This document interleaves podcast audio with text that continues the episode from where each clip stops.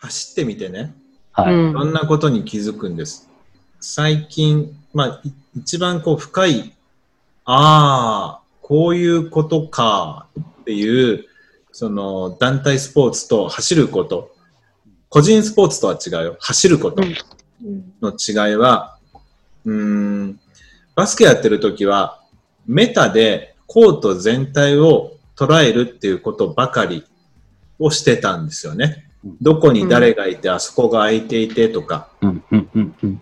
でね、走ってみて、その大きな違いは、自分の体が今どうなってるのかっていうことうんうん。右足出して、左足出しての繰り返しなんだけど、えっ、と、一瞬、ひとときとして、体って同じ状態じゃないんだなって。うん、うん、うん。この感覚、見ますね僕すごく大きくて、うん、試合、バスケの試合やってるときは、いかにノーマークを作るかっていうことばかりを、こう思考が先行してたんだけど、走るのって感覚先行で、それがすごく新鮮なんですよね。うん。なんか、自分のことだけ考えてりゃいいから、うん。うん。 5キロ走った痛みの場所と10キロと15キロと20キロとで全然違いますもんね。違いますね。で、特に僕、この4月の終わりに捻挫してから、は今、もう回復をしてきてですね、い。よかったです。めちゃめちゃ腫れてましたね。そう、だまし、だましだましじゃないですけど、あのー宮川さんっていうね、これもまたマラソンランナーですけど、うんえートレーナーに今お願いをして、宮川さんと、宮川さんは、えっ、と、ランナーで、えっ、と、どこのマラソン大会だったかな、霞ヶ浦。霞ヶ浦でうん2位だったんですよね。優勝してる、優いや、優勝してんだ、違う、2回優勝してんだ、あの人。うん霞ヶ浦で。えーそんな人がトレーナーになってくれて、加納さんがコーチでやってるんですけど、超贅沢ですよね。超贅沢です。超贅沢ですよね。はでね、そこで、えーそういう人たちとの関わりの中で気づいたことが、その自分の体のことをい。うん。いかに自分で観察できるか。今まではコートをメタで見てたんだけど、メタ、メタ認知をしてたんだけど、今自分の体を何が起きてるのかって、いうことを、こう、気にし始めたっていうのは、僕にとってはすごく大きなことで、うんバスケやってる時そんなこと考えもしなかった。なかったですね。僕、うん1500メートルは遅い方でしたけど、シャトルランは学年1位になってましたよ。それはなんかもう、このコートの幅の往復は誰にも負けちゃいけないみたいうん、その、その感覚はあるね。な。はそい。れがあるね。何歩でコートいけるからって分かってるので、相手より何秒早く動き出せるかとかね。う。うんんっていうことにはすごく力を入れてきたけど、うん。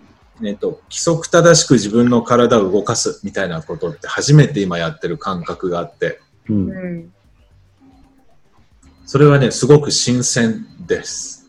うんうん、でも、そういえば、私、あの、長距離走の一流の方にお聞きしたいことがあって、はいあの、これ、これはあの、とあるやはりマラソンランナーの方のお父さんに、なぜ息子さんは長距離に至ったのでしょうということを聞いたこともあるのですが、あの、小学生とか小さい頃ってスポーツを始めると、例えば短走るのだったら短期短距離走に行きがちだったりとか、あるいはサッカーとか野球とかバレーボールとか、いわゆる球技みたいなものに行く中で、なぜ長距離に至ったのかという、スポーツ少女の変遷は何の競技を超えて長距離に至ったのだろうかということにとても興味があります。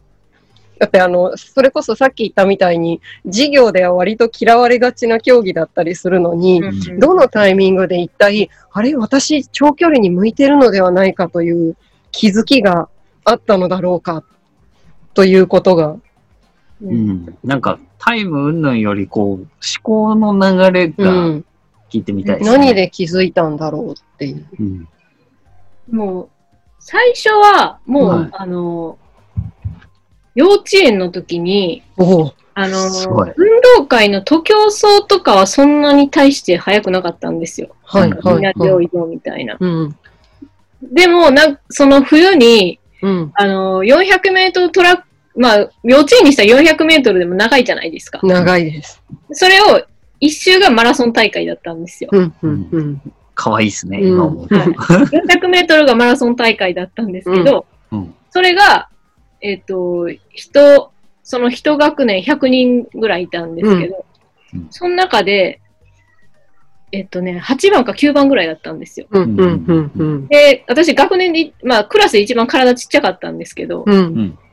あの、ちちっちゃいけどなんか長距離、なんかうん。みんな、みんなこう、私より大きい人よ、大きいけど、う私ん結構長距離走ったら結構早い、早いんやなって思ったんですよ。うーん400メートルですけど。うんうんううん。うんうんん。うんでもちっちゃい子には400メートル激長いですけ 長いです。ど。うんでも、さらにそれが1番になりましたじゃなく、8番、9番ぐらいの、うん。その、っていうのがまたいいですね。徒競走だと何番ぐらいだったんですか徒競走だと、うんだいたいこう、あのー、保育園の時は、うん。クラス20人ぐらいいて、うん。多分後ろ3人ぐらいしかいなかったですね。うん。うーん。でもなんか、写真見たらめっちゃ笑顔で走ってま した。ドンケツ走ってんのに。かわいい。かわいいんだかな。わいい。うん。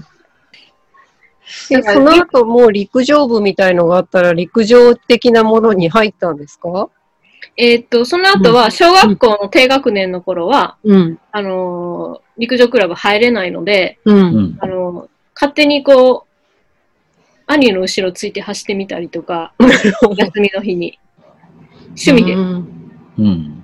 走ってたら、えっと、マラソン大会は、うん。小3までは2位だったんですよ、校内で。うん。はい。で、えっと、4年生以降は1位になりましたね。おー。うんちょっとこう、あの、陸上をかじり始めた頃なんですけど。校内でってことは6年生とかも入れてってことですかあ、いや、学年ごとです学年ごと。あ、なるほど、なるほど。うん。でも、小学校5年生以降は、うん都。内で一番早かったですね。男子よりも早かったんで。すごい。すげえ。うん。すげでえもそのさっき自分の体をコントロールできないイライラと、はい。その誰かに負けた悔しさみたいな、うん。どこで変わってきた感じします高校、中学校、高校の時とか。えっと、小学校5年生の時に、う。。うんあのーまあ、すでに陸上競技大会っていうのは出てたん、走ってたんですけど、うん。その800メートルで、その県大会で走って負けるっていうのは別に、あの、気にしてなかったんですよ。うん。うん。うん。うん。うん。でも、2キロ以上負けるっていうのは悔しくて。 うん。うん。うん。それで、5年生の時に初めて2キロ以上のレースで、県大会で負けたんですよ。うん。 3位やって。で、次の学年の時は、別に特に何も変えるわけでもなく、レースの日だけ気合い入れて1位になりました。もうなんか、でまだ、でもそこはやっぱりまだ負ける悔しさ、相手との戦いみたいなところじはい、もゃうないですか。 6年生の時は意識してました。うんでもそ、の相手じゃなく、その、そのいわゆる、けあの、現役のはい。トップ選手の時に体、自分の体をコントロールできないイライラみたいな。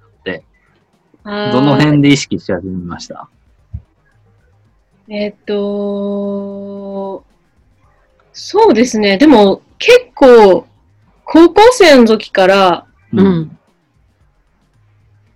自分、ん自分の中でのこうなりたい、こうなりたいっていうのと、うん。その結果っていうのをうん。結構具体的に自分の中でこう決めていたので、うん。ううんん。。うん。うん。なんか、その、まあ、インターハイ出てないんですけど、うん。うん。なん、か、そこに合わせれなかった悔しさみたいなのはめっちゃありましたね。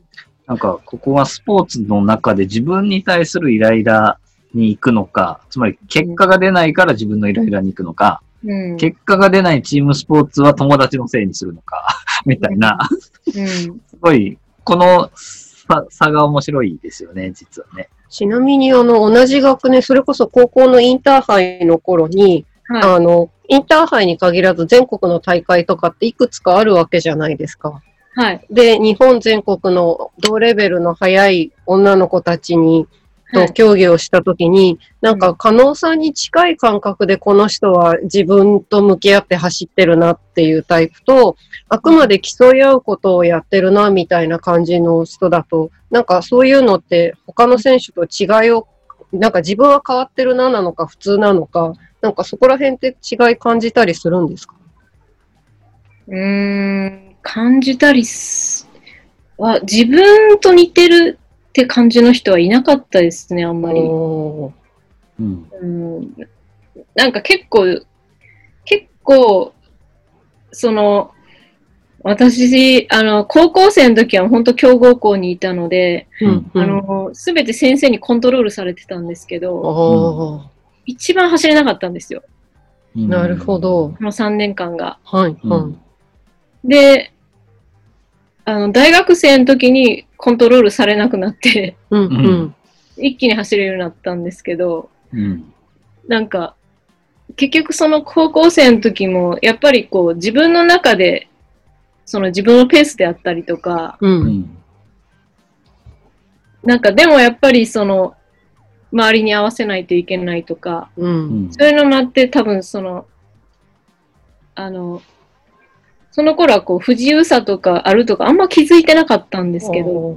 うん。まあ、なんか後から振り返ると、なんかこう、勝手にこうインターハイとか高校駅伝とか勝手に目標が決まってて、 うんおーなんか多分自分の中に落とし込めてなかったから迎えなかったんだろうなと思って。うんその当時はやっぱり支配されてるっていうことには気づけないまま高校3年間過ぎた感じだったんですかうん。あなるの、ほど。ちょうどこう、あの、ウェイトコントロールがすごくあの、苦しくなった時期だったうのん、で、うん、うん。なんかその、走り、走れるようになりたいのか、体重を落としたいのか、ああ。うん。結局なんか体重を落とすことにすげえ気取られてんなと思って。うんはい、はい、はい。なるほどな。さっき最初のファシリテーションに興味があって、現役の時に知ってたらもっとっていうのって、はいこれなんか長尾さんにいつも聞きながらいつも面白いなと思ってるファシリテーションって、あいろんな要素がありすぎるじゃないですか。うん。その相手を理解するとか、話し合ううノウハウを得るとか、うん。同じ目標を作るときに、別に責任者じゃないけど、話題の持ってき方を実は作るとか、うん。なんか、などういう、ファシリテーションの中で現役の時に持ってたらよかったなと思う要素って、もうちょい加納さんから引き出したいなと思ってたんですよね。なんか、えっとね、この話って、はいファ、シリテーションという言葉が、はい、はい、使われ出したのが1960年代。う。うんん。うん。で、まあ40年近く。うんいや、えもうこれは60年最初はアメリカだけです。アメリカっていうか英語圏だけですか軍最隊初は、まあ、いろんな、いろんな話をね、してくれる人はいるんですけど、うん。はい。どうやら IBM が最初みたいなんです。うーんえー。要はそれまでは、ね、あの、コンピューターを作るにしても、もおーのづくりをしていく。く。はい。えー縦割りで、えー分業で進めていけばよかった。うん。うん。でも、コンピューターをネットワーク化しなきゃいけない。うん。何しろ IBM はインターナショナルビジネスマシーンの略ですからね。はいうんコンピューターをネットワークしなきゃいけないってなった時に、複数の部署の人たちが、まあ、うん分業ではなく、うん。部署を横断して、またがっうんて、プロジェクト型で仕事を進めなきゃいけなくなってきた。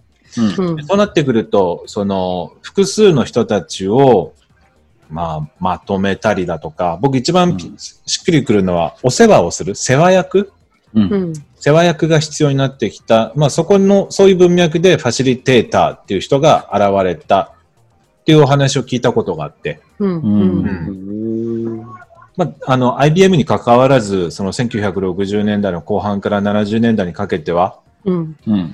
あま物事をネットワークしていくっていう思想が生まれ始めてたんでしょうね。技術のこう進化によって。うん。そうでしょううね。ん。ねそ確れかかに。らもう60年近く経つわけですよねう。うんうんでようやくこの10年ぐらいで次のステップに進める感じがしててっていうのは、ファシリテーションは何をファシリテーションするかという宛先がすごい大事だなと。ああ、ほ矢印の方向性とか、向きカウ合ンう方セ向とか。リングっていう言葉もそうだったように、うん最初はカウンセリングだけで存在してたと思うんですけど、うん徐々に産業カウンセリングであったり、うん。留学カウンセラーっていう人もいますしね、うんうん最近じゃあ、あのーデパートの1階の、あうん化粧品売り場、ビューティーカウンセラーってうん。肩書きがついてたり、うん。うんうん何をカウンセリングするのか、何をファシリテーションするのかっていう、うん。宛先が必要になってきて、その宛先ごとに求められるファシリテーションの技術は変わってくるよなって。うん。で、今、あのー本屋さんに行ってファシリテーションの本を、うんファシリテーションっていうタイトルがついてたり、うんうんする本を読むと、うん。 7割、8割は会議ファシリテーションの本なんですよね、あー多いのは。ううん。ん会議あファシリテーシ ン。ョン、ミーティングファシリテーション、グラフィックファシリテーションっていう言葉もあるくらいですしね。ううんんう。うんん。だから徐々に宛先がつき始めてきてるなと。うん。僕は肩書きは組織開発ファシリテーターなんですよね。うん。うん組織組織を作る、組織を開発するっていうファシリテーションをする。うん。さあ、加納さんは何をファシリテーションするんでしょうねっつう話なんですよ。そうそうそうんう。。し、逆にアスリート、現役の人たちが知ってた方が良かったよねっていう、まるまるファシリテーションは何かっていうことですよね。そうですね。うん。あるいはあれですよね。ファシリテーションに心惹かれたのではなくて、ファシリテーションの中に含まれる何らかの要素うんうんが役に立つと思ったのかもしれなくって、そこを抽出したらもしかしたらファシリテーションという言葉じゃなくなるのかもしれないですね。かもしれないですよね。なんカか、ノーテーションかもしれないですよね。可能でしょうかもしれないです。うん。まあ僕、時々冗談で、アキラテーションとか、アキラテーターですとかって言うんですけど、うんうん。うん、そういうことなのかなとも思い始めてて、加納さんは何をファシリテーションしたいんですか私うん、うんあなた。この時点でバズっていたらすごいですけどね。最初、最初感じたのは、なんか、はえっと、めっちゃその企業とか大学とか学生ってその、めっちゃ駅伝すすするじゃないですか。駅伝、はい駅伝好きじゃないですか。うん。はい。で、まあ私もやってきたんですけど、うん。その中で、じゃあなんかチーム一丸になって頑張りましょうとか言うんですけど、うう。んん。なんか、チーム一丸って何って思ってたんですよ。うん。いいっすね。すごくいいっすね。前にお話しした時おっしゃられてましたよね。チーム員同士でほとんど会話しなかったって。そうん。うん。う。うん、ななんんかか、、い言いたかないですけど、箱根駅伝出てるチームも、チームの仲良さ、もうちょっとテレビ映っちゃってますもんね。この大学チーム仲良さそうだなとか、うん。うんここ会話してないんだろうな、みたいな。うん見えちゃってますもんね。なんか。、うんうん。でも、チーム一丸と仲良し小良ししましょうって、またなんか違うわけですしね。うん違うんですよね。うんその、うん。そのチーム、チーム作りとか言うんですけど、ただなんか仲いいだけがチームじゃないっていうのは、うんうん。私その資生堂が駅伝で優勝した時はそうじゃないのは感じていて、ううんん。全然仲良しチームじゃなかったんですよ。うん。うん。別に仲悪いわけでもないんですけど。うん。うん。でも、その、まあ駅伝で優勝するって目標は一緒で、ううんん。。その時になんかその、あの、まあチームっていうのがめっちゃ良かったっていうこと、良かったとかそのチームビルディングがちゃんとできたっていうふうには言えなかった、言えないんですけど、う。うんん。でも結構こう、はっきり言ってたなと思って、なんかその、優勝するために何が必要みたいな話とか、うんうん目標っていうのをちゃんと自分たちで決めてたなと思ったんですよ。うん、駅伝で勝った年はっていうことですか、はい。はい、でもその、その前駅伝優勝するまでには5年、6年かかってるんですけど、う。うんん。なんかそれまでの、こう、それまでって結構なんか優勝するって言いながら、ううんん。。なんか遠慮してて、うん。その、やっぱこう、お互い、思ってること言ったら嫌われるとか、うん。う。うんん。なんかそういう感じでこう、ギクシャクはしてたなと思って。うん。で、あとなんか、本当にみんな優勝したいのみたいな。なん か、う。うんん。いや、私もそうだったんですよ。うん。うん。優勝したいって言ってるけど、多分優勝できひんなと思ってたんですよ。 うんうんうんうん。うん。うん。だからなんか、その、私自身がその、チーム、あ、その、ファシリテーターって思ったのが、その、あの、チームビルディングにおいてのその成長期があるじゃないですか。うん。うん。なんかそういうことを知ってれば、その駅伝の時とかに活かせたなと思って。うん。おーうんなんか、私自身がものすごくこう、あの、人に遠慮しちゃうタイプだ、タイプだったんで、なんか、こう、こういう、あチーム形成ってこういう仕組みなんだなって知ってれば、なんか、うん。先輩たちとかでも本気の人に話せば、なんか一緒にできたなと思ったんですよ。うん。確かに。長尾さんどうでした何ファシリテーター、何可能テーターでしたやっぱりね、ランニングファシリテーターだと思いますよ。走ること、走ることそのもの、走り続けることそのものうん。をファシリテーションしていくんだと思います、この人は。ああ、なるほど。走り続けるっていうのは、うん。メタファーの要素もあるなって思ってて、うん。物理的に走り、走るっていうことももちろんあるんだろうけど、うん。うん。自分の意思で右足を出して、左足を出してっていうことをできるだけ長く続ける。ううんん。自分の足でゴールに向かう。うん。ゴールが向こうから来てくれるといいなーって待ってるんじゃなくて、うん。自分でこれだけのタイムでゴールテープを切るんだって、スタートし始めることができる人を、この人はファシリテーションしていくんだろうなっていう感覚持ってるんです、僕。うん。なんか、あれいいですね。その、確かに長尾さんの組織開発ファシリテーターって、うん組織開発、ある意味、ちょっとしたゴールっぽさがあるじゃないですか。組織。なすべきことがあるところに組織、まあチームって生まれますからね。うん。一人でもできるようなところ、ことにはチームって生まれないからね。一人じゃできない。みんなの力が必要。うんえっと、それでもやらなくちゃいけないって強く信念を持ってる人の周りにチームってできるから。うん。でもランニング、一旦仮のランニングファシリテーターって確かに、ランニングっていう言葉の奥の深さが、怪我もあれば、一人一人速さもあれば、走るの嫌になっちゃう時もあればあね。れば、危険しようかなって。思う時も危あれ険するば、時だってあるさね。このランニングっていう単語の言い換えがいろいろこれからあるんでしょうけど、うん。なんか、うん。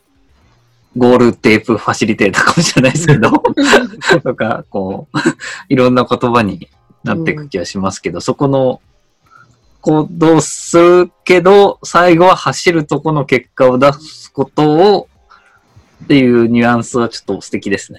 ですよね。その、私はこれをやる、あれをやる、目標はこれだっていうことはできるんだけど、うん。一番大変なのは走り出すことなんですよね。うん。で、うんそれよりも大変なのは走り続けること。ううんん。走り始めることは誰でもできるんだけど、うん。走り続けることがすごく難しい。うん。キープランニングってすごく難しいことだなと思ってて。うん。うん。特に誰も見てない、一人きりで、うん、それでも自分の決めたゴールに向かうって、うん。とても孤独な作業だし、うん。なんか、あれですね。青学原監督とかは、駅伝優勝ファシリテーターはできるでしょうけど、うんみたいな、ちょっと違いますもんね。違いますよね。やっぱりそこって。箱根駅伝で優勝できるようなチームビルディング、ファシリテーションはできるだろうけど。うんうんううんん。私、あの、短距離って、わけもわからずっていう言い方は変ですけど、あの、ちゃんとメソトワールにせよ、うん。全速力で走ればいいじゃないですか。短距離だから。まあ 言い方悪いんですけど。長距離の最最後の1キロ弱はみんな全力なんだけどね。 体が動いてないだけで。あの、長距離って最初から全力で行っちゃうと、前長尾さんがおっしゃってましたけど、走ってくださいって言われて何十メートルかでこけましたみたいな話と一緒で、ペース配分みたいなのが必要じゃないでうすん。か。うんだから本当はもっと速く走れたりするのに、最終的なゴールに向かって、頭を使ったり、自制したりしながら、うんそこに向かっていくっていうのが、すごいスポーツだなと思っていて。そうなんですよね。う考えながら走んないと、うん。ゴールできないんだなって、うん改めてだけど、あの、長い距離を走るって。うん。もう人生じゃないか、それは。うん。いや、でも一方で、あの、あの、加納さんも含め、いろんな駅伝、あの、長距離のき現役だった方に聞くと、いや、じ現役の時全然考えてなかったよ、みたいなこと言うじゃないですか。なんか、あんまり考えてない、はし昔そんないろんなこと考えてないですよ、みたいな言い方をうんしますよね、一方でね。その、なんだろう。えーっと、走り方とかですか、走り方なのか、そのうんその、どうい、その、かん、あの、僕ちょっとその、まさに人生じゃないかとか、ペース、その、いろんなこととか戦略をっていう部分と、うん一方でこう、さっき、すあの、ずっと支配されてたというか、その、そう、ゆ言われたトレーニングが重要だったみたいなっていうのは、ある意味、その、上の人たちからすると、こう、その練習量メソッドというか、とか、うんその、ある程度の練習メニューとタイムと距離とみたいのをやって、うんその、このマラソンとか、この3000メートルはこのペースで走れば優勝できるみたいな、ちょっとその、自分で出してないうん目標設定みたいなところで、うんから動いてる人がいる部分ってどれぐらいあるのかなと思ってたんですよね、実は前から。それってあれですかあの、人から言われた目標を指示通りに体に叩き込んで再現できればいいっていう、うストレーニングというか、あの、うん。スポーツをしちゃってるっていう意味合い。うん。うんでもな、うーん、自分、自分で決めた風になってるけど、うん。流れで言われた目標になってるっていううん。感じかなうんなるほどうん、なんか、この、当たり前なんですけど、はい。誰もが1年でいきなり世界チャンピオンなんかなれなくて、はい。その、うんまあ、種目によるんでしょうけど、その、ある程度の自分の体との時間軸のうんことみたいなもので、人それぞれ絶対違うけど、うんその、そこの、なんですかね、進め方みたいなものって本当はすごい個人差があるけど、うんある程度強制的な、あの、過去経験値とか誰かが決めたメニューみたいなもので、うんを、えっと、言われてこなして優勝できる人もちろん一定数はいるんですけど、うんなんか、それってファシリテーションじゃないじゃないですか、結局。その、そうですね。そう、その、なんか、その、まあ、その、過去の選手のデータって残ってるじゃないですか。うんうん、ううん。その、大体このトレーニングができて、この記録で走れたみたいなうんうんうん。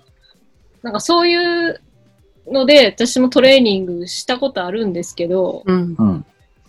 一切走れなかったですね。うん。うん。同じようなトレーニングができたから、今回これぐらいで走れるっていうふうに、うん。うん。だから安心して走っていいよっていうふううにん。言ってくれるんですけど、指う導者。ん。うん。でも全然走れなかったですうね。ん。なんかその、うん思って、今ちょっと回りくどくなっちゃって自分で何言いたくなりながら一個分かったのは、 うんその、ファシリテーションの中に自分の気持ちを作るとか、うん。チーム内での心を作るとか、気持ちとして納得させる部分みたいな要素っていうのは、こう、なんだろう、一方的なトレーナーじゃないというか、うん。指導者じゃない部分なのが、なんか、まさにチームビルディングっぽいところが、うん。ファシリテーションなんですかね、長尾さん。伝わります私今ふと聞いてて思ったのが、うんあの、山があるじゃないですか。だからさっき長尾さんが目標を設定するのが、目的を設定するのが、目標じゃない、目的を設定するのが重要って言ってましたけど、うん。何らかの目的という山があったときに、どういうルートで登ってもいいわけじゃないですか。うんどういうルートで登ってもいいし、もちろんおすすめもあるけど、どういうルートでも登ってもよくって、その人なりのルートで一番行くのが多分一番達成感とかううんんあるときにう、んこういう風なところがいいんじゃないっていうのを、あの、言えるというか、一緒に探すことができる人と、うんここが一番傾斜角的に道幅も含めて一番楽に決まっているんだから、お前はここを走れっていうのとは結構違っている気がしていて、うんなんかその自分に合った山道みたいなものを、あの、探すことを許す、もしくは探し、一緒に探しましょうってできる環境と、ここがベストだからって言って押し付けちゃうっていうのが、合う合わないっていうのは確かにあるのかもしれないなってちょっと思いましたね。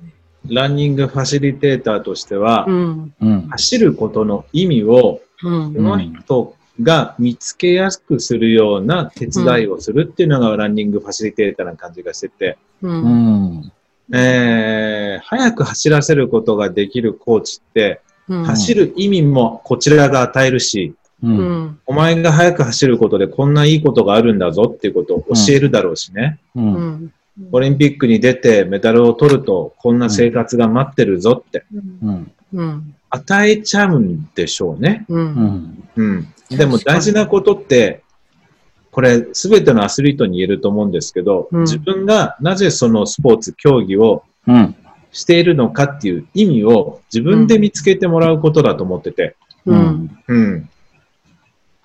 で、確かに。多くの指導者はその意味を与えちゃう感じがしてるんです。うんうんうん。